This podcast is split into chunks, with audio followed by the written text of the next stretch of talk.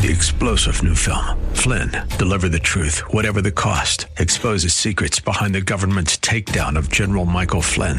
Flynn knew what the intel world had been up to. He ordered the first audit of the use of contractors. This set off alarm bells. He told the truth. He was the most dangerous person for Donald Trump to hire. They had to get rid of Flynn. Flynn, deliver the truth, whatever the cost. Available now. Watch it today. Go to salemnow.com. Salemnow.com.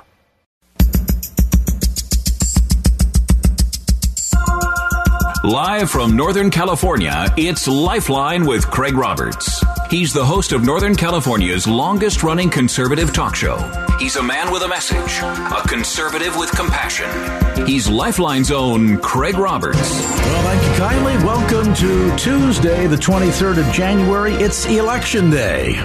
Say, wait, what? Did I miss a memo? Well, if you're in New Hampshire, it's election day. And for the rest of us across uh, the other remaining 49 states, all eyes on New Hampshire tonight. Uh, the latest as we uh, lead off the program tonight. Of course, the, uh, the polls closed there just a few moments ago. 13% of the vote counted so far. Donald Trump 52.3% of the vote. Nikki Haley coming in second at 46.6 and Ron DeSantis perhaps explaining the reason why his head of his pack was busy putting together a big puzzle 303 votes, 0.7%. Let's talk about it. Joining me now is the founder and president of Reimagine America, Joyce Cordi. Joyce, always a privilege to have you join us. Um, we kind of talked uh, last week on the heels of the Iowa caucus uh, about the fact that these are small states, seemingly not having a very big impact. New Hampshire, for example, well, if we compared the population against California's, California's 27 times the size of New Hampshire, and yet the candidates put a lot of focus on those early states. Give me your thought, um, both in terms of Nikki, Nikki Haley's promise that no matter what happens tonight, she's in it for the long haul, and the fact that um, Mr. DeSantis, who seemingly,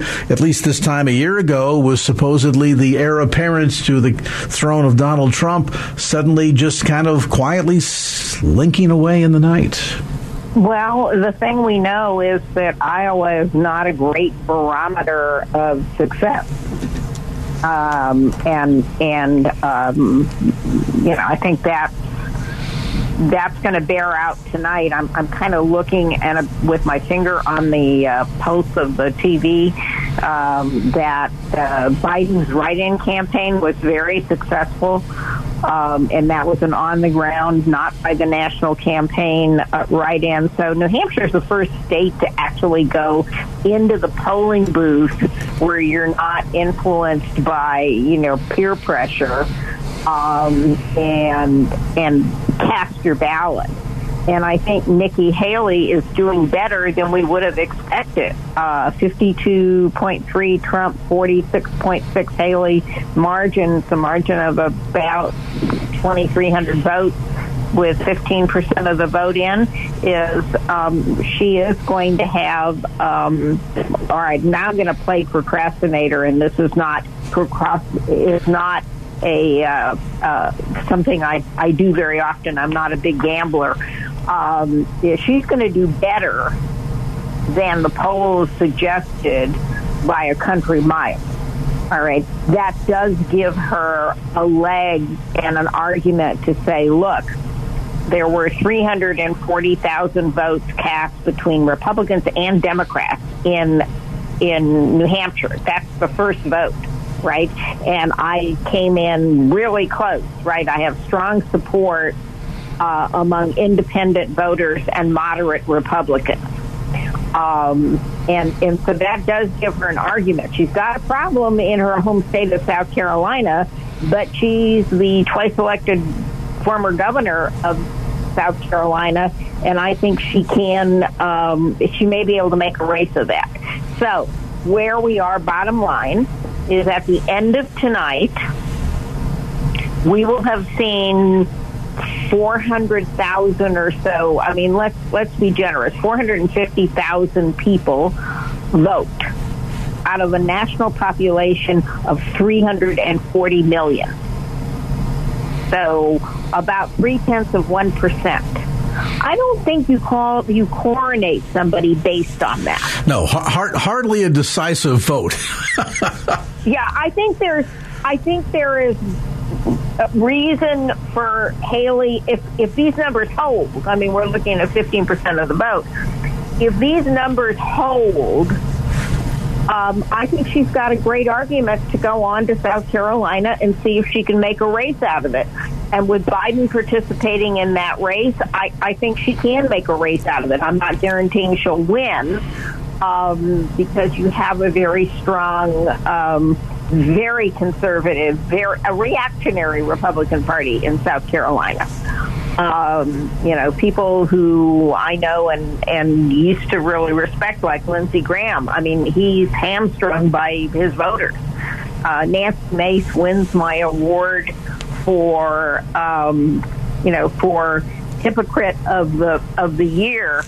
Um, in her endorsement of Trump yesterday, but he primaried her last time because she didn't because she objected to his participation or his influ- attempting to influence the 2022 midterms and and and that primary that she won she just eked it out.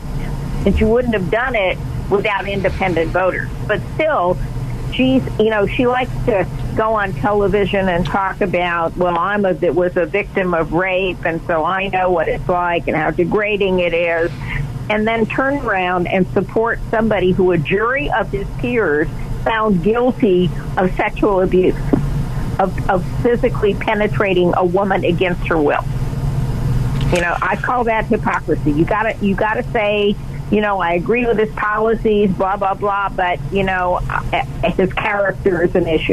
Well, and we've certainly seen a lot of that flip flopping. I mean, I, I oh, found yeah. it interesting uh, once the announcement was made that Ron DeSantis was going to pull out of the race. Um, when Trump acknowledged that at one of his rallies, I think in New Hampshire, um, he had made the comment about what a great guy he is. I thought, boy, how do we go from desanctimonious to what a great guy? But they all play the same thing. I think there is a, a tremendous degree of fear over how voters will react and the notion that some, as we saw early on in this campaign, said that they were running because they felt they were a better candidate than Donald Trump and yet would never articulate uh, why. You know, it just, just seems to me that oftentimes they're, they're in it because they're trying to capture some attention. I guess it fits nicely on a resume, former presidential candidate. It's, it's really hard to judge. Hey, I want to take a quick time out and pivot to some other important issues. There's a lot to talk about about tonight. One of the things we want to spend some time talking about is what's going on with the immigration issue. Uh, you might have seen the Supreme Court stepping in and saying, okay, Texas, uh, you can't put up your own razor wire. So if the feds won't protect the border and the states are not allowed to, what exactly does that mean? The other issue we're going to dive into a bit is what's going on with the Senate race here in California. There were three candidates, now a fourth one with uh, uh, former baseball star Steve Garvey putting his name into the ring as so far the standalone Republican candidate. And what do we make of Elon Musk? who, following so many accusations of allowing extreme degrees of anti Semitism on X, including apparently even endorsing some of those comments, now says he's Jewish by association. What?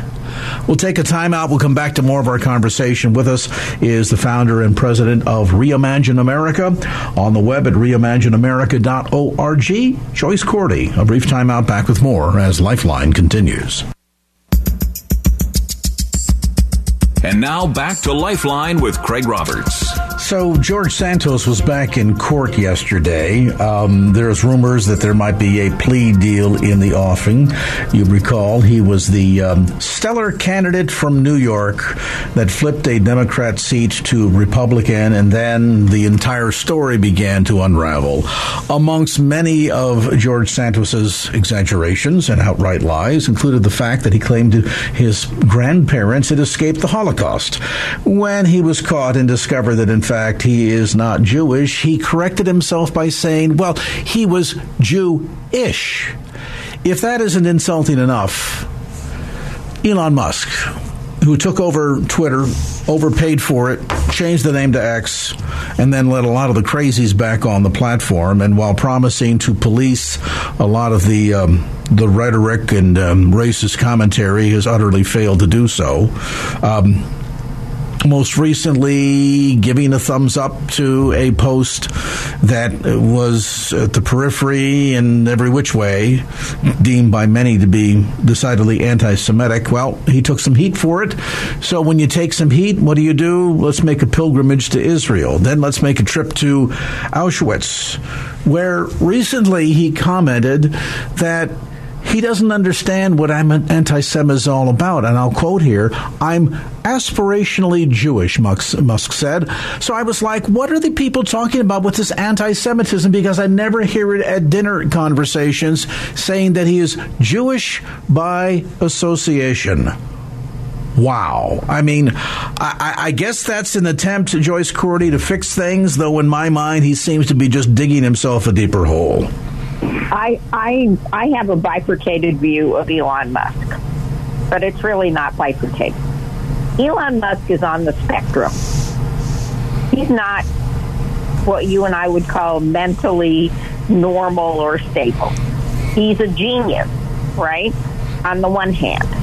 Uh, technically, he's a genius. And when he says, talks about the threats of AI, I go, yeah, I, I'm with you um, Starlink has been extremely valuable to the efforts in Ukraine. Um, it's been helpful to the Israelis in Gaza. Yay. I mean, what he's done for the space program in terms of making it better, quicker, cheaper, smarter, and affordable, uh, we need to give him props for. But the man's political philosophy is based on the fact that he is a South African with all of the uh, or I should say, a yeah, he's a all, all the baggage that goes with all it, all the baggage that comes with that, yeah. and and I think that kind of summarizes it. So he has friends. Um, I I don't know him. I know people who do know him, and though some of those people are like me, members of the tribe, as we like to say, um, and and I think he gets you know blowback. Um, and and I, you know, again, I think I think he is um, he he's on the spectrum. Okay, so sometimes he says stupid things. Sometimes he tends to agree with the last person he talked to, a characteristic he shares with Trump. Um, and yet he is he is a genius. I wouldn't call him a stable genius, but he is a genius. And so I don't know if we should take our political advice from him. Um, when he talks about technology, I listen. When he doesn't, um, I wish he didn't own Twitter.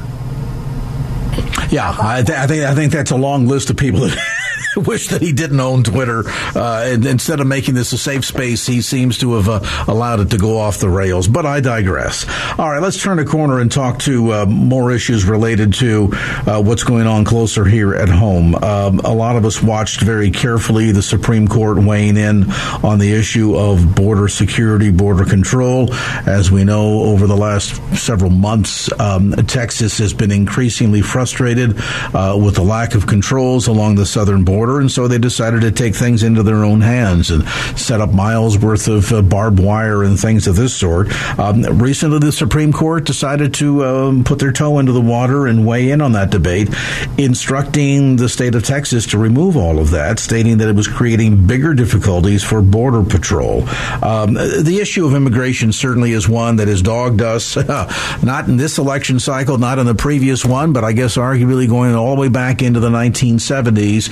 And while there have been some feigned attempts to try to address it, it continues to be a major issue. How pivotal do you see this in terms of this presidential campaign? Um, I think it's going to be a very big issue. Um, and and I don't give. Uh, I understand and I, I sympathize with the border cities of Texas um, and the and the influx. And I think there are, uh, you know, we can talk about some of the origins and the issues there. But uh, Greg Abbott is not a man who, you know, I would view as being a compassionate human being. Um, let's put it that way. Um, he is a self-serving um, politician, like many of them are. All right, so I think the Supreme Court did exactly what the Supreme Court should have done, which is to say the Constitution and all the laws of the United States of America say the federal government is responsible for the enforcement of borders and the management of um, of our immigration system. The federal government includes the Congress of the United States, and it is in that Congress since Reagan's time. I mean, I, I raise your hand if you're old enough to remember you know, Reagan's amnesty his compromise. You know, that was in the early 1980s. And what happened was we got the carrots. You know, we got, the people got the carrots, but we never got around to enforcing the sticks. All right. And now we live in a very different world. And so we need, we desperately need comprehensive immigration reform. But you know, and I've written about this for years, and you can go to reimagineamerica.org and read stuff that I've written over the next, over the last several years about the immigration issue. One, the word comprehensive when it when when in the same sentence with Congress scares me to death. So I don't think we I don't think we're in a position to talk about comprehensive. Let's break it down into a couple of different buckets we have a need for foreign technical um, and professional people, uh, nurses, engineers, etc. We import a lot of those at the expense of the third world nations from which they come because we don't grow enough at home. So one of the solutions to our immigration problem is to deal with our failures, the failures of our own educational system, and figure out a main way to deal with that. And we can talk more about that, but let's get through the high point. All right, we have an issue. We have an issue on the southern border, and that issue is global. It is not confined to Latin America. It is global.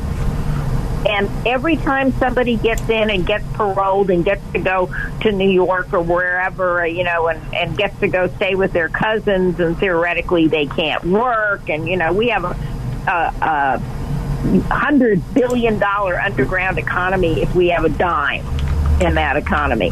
Um, and, and that becomes a very attractive magnet, but it's a super dangerous journey. And, and it's not confined to Latin America. There are Afghanis, there are Chinese, there are, you know, Hindus, there are, eh, you name it, we get it. All right?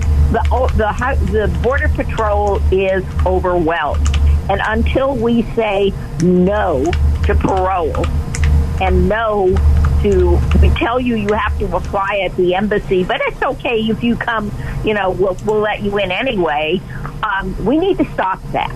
I agree with with the um, Republican position in the Senate negotiations right now about parole. Um, if we parole them, we'll never get them back. Parole also because it takes so long to get an immigration hearing. Parole is a way in which you create dual status households, and then you can't support them. You know, so we need to be this concept that we have to get permission from Venezuela to send their people back to them when they come across the border illegally. Is I'm sorry. No. It should have been so nice for those people on the on the good ship St. Louis in 1940 more than 50% of whom perished in the uh, concentration camps when the U- U.S. would not allow that ship to dock in, in New York. Um, and if you're interested in that story, go to the, the U.S. Holocaust Museum website and, and read about it. Um, so, you know, the same thing is true of the boat people of Vietnam. I mean, you know, they didn't, their, their journey to America was far more complicated and far more arduous. So we need to have a common standard. You either need to have a visa to get into the United States or you don't. We don't have to give everybody citizenship. if you're an agricultural worker and you want to support your family and send, you know, money back to Mexico or Latin America or whatever, we ought to be able to give you a visa to do that. Doesn't mean bringing your whole family, doesn't mean making you a permanent resident, doesn't mean that you have to risk your life over these treacherous trips from Latin America to get here. These are not hard things to do. The problem is purely political. The problem is purely the uh, sanctuary state versus the shut the border, blah blah blah, and there and and that becomes a political gotcha. It, it's like what we call in technology a do loop.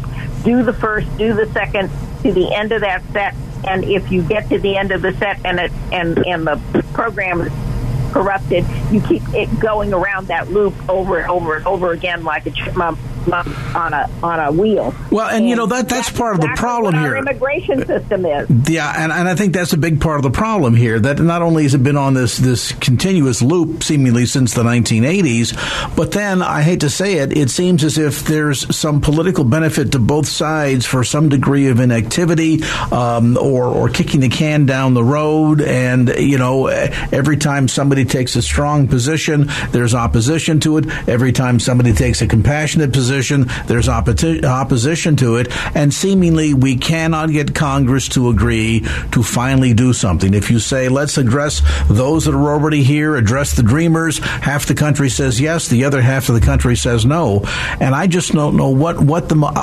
aside from maybe, and I hate to say it, a, a, a major event that may be terrorist in nature, God forbid, that may finally force Congress to act. I just don't know what you do to get them to, to take the issue seriously that not only deals with the problem but also addresses it from from both a a sovereign nation standpoint as well as having some degree of compassion. Well, I'm with Lindsey Graham on this one. Graham says the the thing they've been working, the bill they've been working on in Congress, and they now have uh, agreement in principle. So now you got to write the language, right? Um, is going to deal with the issue of parole, which is a big one for me. Um, it's going to do something for DACA, but within time within a time fenced approach, which was the original Obama approach. You can't say, "Oh, well, forget that date because we didn't pass it." It's those people that we promised amnesty to, and they are the ones who should get it. All right, that we can do those things. We can come up with a temporary agricultural permit. We can help Mexico to absorb more of these people. Now that Mexico is the second largest trading partner with the United States, they need workers in their factories, in the maquiladoras, etc. And and there are people that could be siphoned off that way would take some of the pressure off. And and we need to just look at it from pure economics. If the people are being driven north or driven east and west, depending on you know what country they're coming from. But to, let's focus on Latin America for a minute. If if we, it would be much cheaper for uh, the American taxpayer if we had uh, if, if we created programs uh, to help those people in their native countries and and made the carrot if you want to come to the U.S., you have to come through the asylum system in order to get some of the, you know, a, a, little bit of money, it would cost us a fraction of what it's costing us now because they get health care, they get, you know, all, sorts of stuff. I mean, the, the, the, we said this last week when we were talking. I find it, I want to beat my head on the brick wall, right? When, when when I look at the number of people in this country who are living in their cars or in a, uh, a RV or whatever because they can't afford housing. Okay, and we are housing, we're finding housing for all these illegal immigrants that are being dumped in Sacramento and San Francisco and Chicago and New York, et cetera.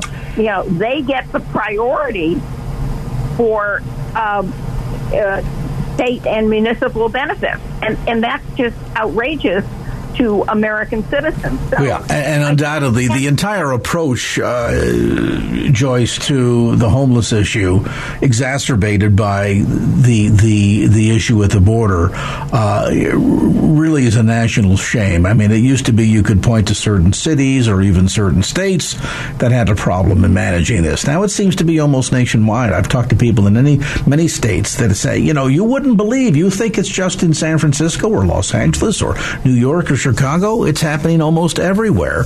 And so much of it is a product of, quite frankly, a Congress that just simply doesn't know how or refuses to do its job. Joyce Cordi with us tonight. We're talking about the issues of the day, their impact on your life. When we come back, we're going to pivot to the Senate election. As you know, um, last year, um, Senator Dianne Feinstein passed away suddenly. That leaves a seat open. There are three contenders on the Democrat side, and uh, at the debate yesterday, you say, "What? There was a debate? Yeah, there was a debate yesterday." Um, former ball player Steve Garvey tossing his hat in the ring. We'll talk about the candidates and the election as our conversation with Joyce Cordi, publisher and president of Reimagine America, on the web at reimagineamerica.org continues. And now back to Lifeline with Craig Roberts. All right, welcome back. We're visiting today with Joyce Cordi. She is the uh, founder and president of Reimagine America online at reimagineamerica.org. That's reimagineamerica.org. Uh, Joyce, some folks perhaps surprised that there was a senatorial debate here in California, but there was indeed, and the top four candidates will be meeting again for the next debate, February the 12th. That includes, of course, um, Adam Schiff of Southern California, Barbara Lee, Katie Porter, and Republican Steve Garvey, all on stage in Los Angeles yesterday. Your thoughts about this group and Steve Garvey coming into this with some name recognition, no doubt, but as Herschel Walker learned, you got to bring a lot more to the table than just a good, strong track record on the uh, the gridiron or on the, the baseball diamond in this case. Well, you know, for those of you who, you, I had to Google it like three times. I had to ask Google three questions to find out wh- which channel was going to cover it. It was that well publicized. Um, it was, um, you know, for those of you who didn't watch it, listening audience, um, I, I sacrificed myself. That was the way I felt about it.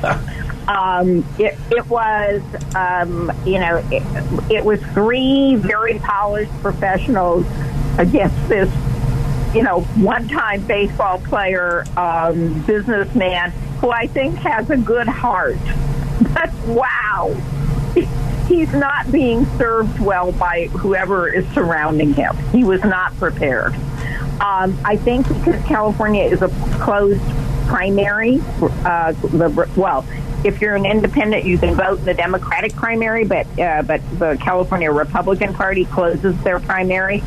So I think he has a chance to get on the ballot in November, but um, it, it, he's he's not going to be joining uh, Tommy Tuberville as the second major sports figure in um, Washington.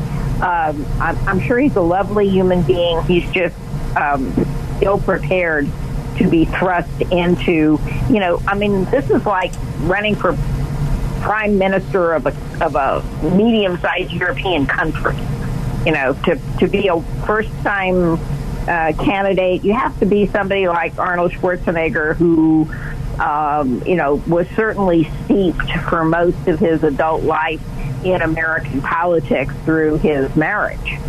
Um, and so, you know, came with, and, and because of that, had the advice of the absolute creme de la creme of political consultants. Um, and Garvey does not have that benefit. Anyway, um, the thing I thought, I thought Barbara Lee was downright disrespectful. She couldn't stay within the time frame. Uh, she was pandering uh, to a specific part of the electorate, which in California is not big enough to get you um, into the top two position. Uh, she said some things which made my mouth hang open, uh, like there should have been a ceasefire in Israel on October the 8th. Uh, but you, of course, we all know she hangs out with Farrakhan. so her protestations that she's not anti-Semitic fall a little flat here. You can also find a piece on that subject. Um, uh, I did a, a, podcast years ago with um, uh, Matt Brooks, the chairman of the Republican Jewish Coalition, on the subject of, of Farrakhan. Um, and it's out there on Apple, on Spotify if you want to listen to it. Um, and and so I thought it really came down to a choice between Adam Schiff and Katie Porter. And um, they are both uh, they're both pretty they're both very accomplished. They're both lawyers um, who have you know have trial experience, so they're pretty quick on their feet. Um, I, I think that the polling, as it shows right now, um, with Adam Schiff in first place and Katie Porter in second, oh, well, Garvey now in second, and Katie Porter in third, and Barbara Lee in fourth. Um, I that's about the way that it will come out in June, regardless of how many debates we have, because I, I think the differences are very clear. The, uh, Chron- the Chronicle today characterized Garvey's performance as, quote, deer in the headlights. And, and apparently there was some, uh, see if this bears out to what you saw, qu- quite severe meandering in responding to some of the questions, including one example when asked if there was anything that he would disagree with, um, with his potential Republican Senate ca- uh, colleagues, Garvey responded inexplicably just about everything. So what? You're running for United States Senate as a Republican, and yet you're going to say that you disagree with the Republicans in the Senate on just about everything. He either misunderstood the question or clearly is is significantly unprepared for this. He's unprepared, um, and and that's why you know I I think he is not incredibly conservative. All right, he's uh, you know he got recruited to run in this race um, the one thing that's in the back of his mind is, you know, we're a fairly, I, I would not call us a really liberal state um, electorally. If you look at our congressional delegation, it's pretty well balanced. The people who are uh, prominent in that delegation tend to be centrists rather than extremists. Um, and and so I think he was trying to say um, yeah, I'm a Republican, so you know I'd help Mitch get the get the majority, but don't worry, I'm not scary. Uh, and instead, he did come across like deer in the headlights. He was not well prepared. Um, he started like three weeks ago going on a listening tour around California. So he may have listened, but he has no answers. Um, that so that again takes us to Barbara Lee is way to the other extreme. Um, so that really le- leaves us as voters um, the choice between Katie Porter and uh, Adam Schiff. Um, if if if Garvey comes in uh, the second spot because he is um, because of the closed primary um, I, whoever whoever is um, the Democratic nom- nominee, the other the person most, you know at the who takes the first spot of the jungle primary, I suspect it will be Schiff. I uh, can start measuring the grapes for his office in the Senate. okay, well put. Uh, let's no, get you an update sorry. here. No, I hear you. I would, I would like to see I would like to see a, a more, you know, I mean, somebody who who is conservative, and, and let's let's face it, this current, you know, the fifty percent of the, you know, the fifty four percent of uh, Republicans who voted tonight in the first twenty percent of the results. Um, you know, for Donald Trump, they're not conservative. Conservative means careful, you know, incremental with reverence for the past, you know, with policies that uh, tend to uh, be careful about spending, uh, are very strong on national security, etc. You know, conservatives do not talk about their great relationships with Xi and Putin and uh, Kim. You know, the, the uh, dictator of North Korea. Um, and so um, to, to call it conservative, it's not conservative. If, if we had a more Reaganist conservative candidate in California, you know, a more centrist, somebody who wanted to say on immigration, yeah, we're going to, you know, here are some new visa types. Here's what how we're going to modify the, um, you know, the asylum rules. Here's what we, you know, what we're going to do to make parole not a get out of jail free card. You know, blah blah blah. Uh, we're going to really make e-verify work um, that kind of candidate, I think, in California would run very strongly against somebody like Adam Schiff. Oh, and certainly right now, uh, a candidate that would be tough on crime and would take what's going on in major cities across California more seriously, I think would certainly resonate with true conservatives out there. And, you know, it is problematic historically. The Republican Party has not been in favor or not had a good position regarding communists, communists communist nations, uh, dictators of every stripe and color. I mean, historically, we just haven't stood in favor, and and and you know, handing out flowers raises some concerns, no doubt about it. All right, let's get you an update on New Hampshire right now with approximately 23% of the votes counted. NBC News calling it for Donald Trump. He at 54.9% of the vote, Nikki Haley at 43.6 and Ron DeSantis just didn't show up so far at less than 0.6% of the vote. 545, we'll take a time out, come back to more of the conversation as Lifeline continues. And now back to Lifeline with Craig Roberts. They were an enemy of ours in two world wars, but post World War II, one of our strongest allies in Europe has been Germany.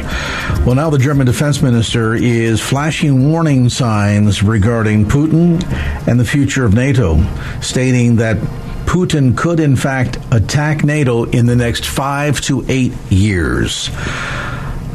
I know that you certainly feel that this is an issue we need to pay close attention to the notion of uh, Putin gaining a stronghold in other countries, sovereign countries that he has invaded, be it uh, going into the Crimea, going into um, Georgia, and now most recently, of course, with Ukraine. How serious overall do you think this threat is, and are we taking it in the United States serious enough? No, we're not taking it seriously enough. Um, you know, I, I, I, like to look, you know, in in in the consulting world I come from. Uh, you look at people and you listen carefully to what they say, um, and and you pay more attention to what they do than what they say. And Putin is um, securely in charge in uh, within Russia. He'll be easily reelected because he sent his um, main opposition uh, to a gulag that few people survive. Um, and and we are we are playing his game. All this, you know, I mean that immigrate immigration is a huge and important issue, and we need to fix it. And Biden has said, to get me the money for Ukraine, I'll give you what you want on parole. Now, there's a deal that would be good for everybody. But Mike Johnson has decided he will not bring it up in the House of Representatives, assuming it will pass the Senate, okay? Because Donald Trump doesn't want him to. Okay? We are. The, the Germans are, are right. They're very concerned about America's commitment to uh, NATO and to the Ukrainian war. Well, and they're not alone in that because I've also heard concerns voiced by neighboring countries like Finland, who, of course, had been attacked by Russia once before during World War II, and even Poland is beginning to ramp up their defense spending over concerns over Putin. So you've got a lot of players with a big stake in this that are really flashing signs that we need to be paying attention. And the notion that somehow NATO doesn't do enough, they don't pay enough, whatever the argument might be, uh, I think defies the fact that uh, America is, like it or not, inextricably tied to Europe, and any notion that we would allow Europe to f- stand on its own without American help, well, we have a world, a couple of world wars to demonstrate how well that works. I was going to say, history, you know, the, the history repeats itself and and and ladies and gentlemen, it is a it's a it's a false it's a it's a falsity. It, it's an alternative fact to say that the United States is paying for the Ukrainian war. The United States contribution to the uh, Iran, uh, uh, Ukrainian war is less than half, is only half, it's a little, about 40% of the total. The rest of it is coming from European NATO countries. And by the way, today, Turkey voted to allow Sweden to enter NATO. That's a very important statement about the safety of both the Baltic Sea and the Black Sea. And if you want a global economy, those need to be free. You, those cannot become Russian lakes. And by the way, if Finland gets invaded, if if if God forbid we the Ukrainians lost and and or a missile hit in Poland, we're in World War III, and the United States is by treaty and by troops on the ground going to be involved in it. So the more money, the more help we give the Ukrainians to fight their own war, to to continue to rebuild their own economy. This was a big topic at Davos last week. It the better off our national security is, and never forget that the munitions that are fired by Ukrainian soldiers out of big mylar type uh, guns are made in the USA. You know, this is not a one-way street. We are we are protecting our own security when we protect Ukraine. When you know, I think we need to put some strings on our help to Israel. Uh, but what we're doing in the Red Sea is for global trade, and the EU this week is going to to pass. Uh, uh, a major aid package for Ukraine over the objections of, you've heard this name, Viktor Orban. Okay? So we need to be, this needs to get done, and we have one president at a time, and Donald Trump should not be in a position to block Ukrainian aid through the House of Representatives.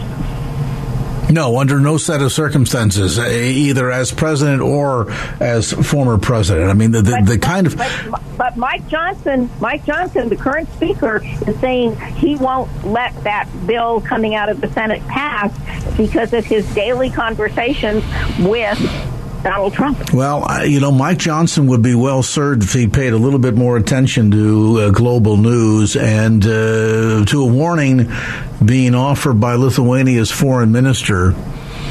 Granted, he has been a long-time outspoken critic of Putin, but understandably so, who looks at the current scenario I think wisely sizes things up that if we don't get serious in supporting Ukraine, there is a chance that Russia might not be contained. And I go on to quote, there is no scenario in this that if Ukraine doesn't win, that that could end well for Europe, meaning Putin will be emboldened and then the gloves come off. And that, dear listener, ought to frighten all of us. Joyce Cordi, founder and publisher of Reimagine America. More information available on the web at reimagineamerica.org. That's reimagineamerica.org. Six o'clock from KFAX, and let's just get a quick update for you. More votes are in, with approximately 28% of the polls reporting in the New Hampshire presidential primary. Right now, Donald Trump easily taking the lead, 55.5% of the vote. Nikki Haley coming in second second at 43%, and Ron DeSantis still holding steady at 0.06%. Three star general Michael J. Flynn, head of the Pentagon Intelligence Agency, knew all the government's dirty secrets. He was one of the most respected generals in the military. Flynn knew what the intel world had been up to, he understood its funding. He ordered the first audit of the use of contractors. This set off alarm bells.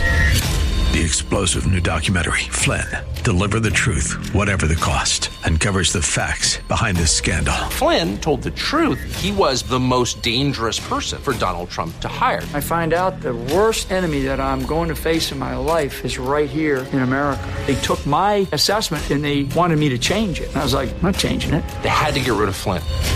With in depth interviews, archival footage, and never before seen personal records of the man behind the headlines. I just felt like I was drowning. Flynn, deliver the truth, whatever the cost.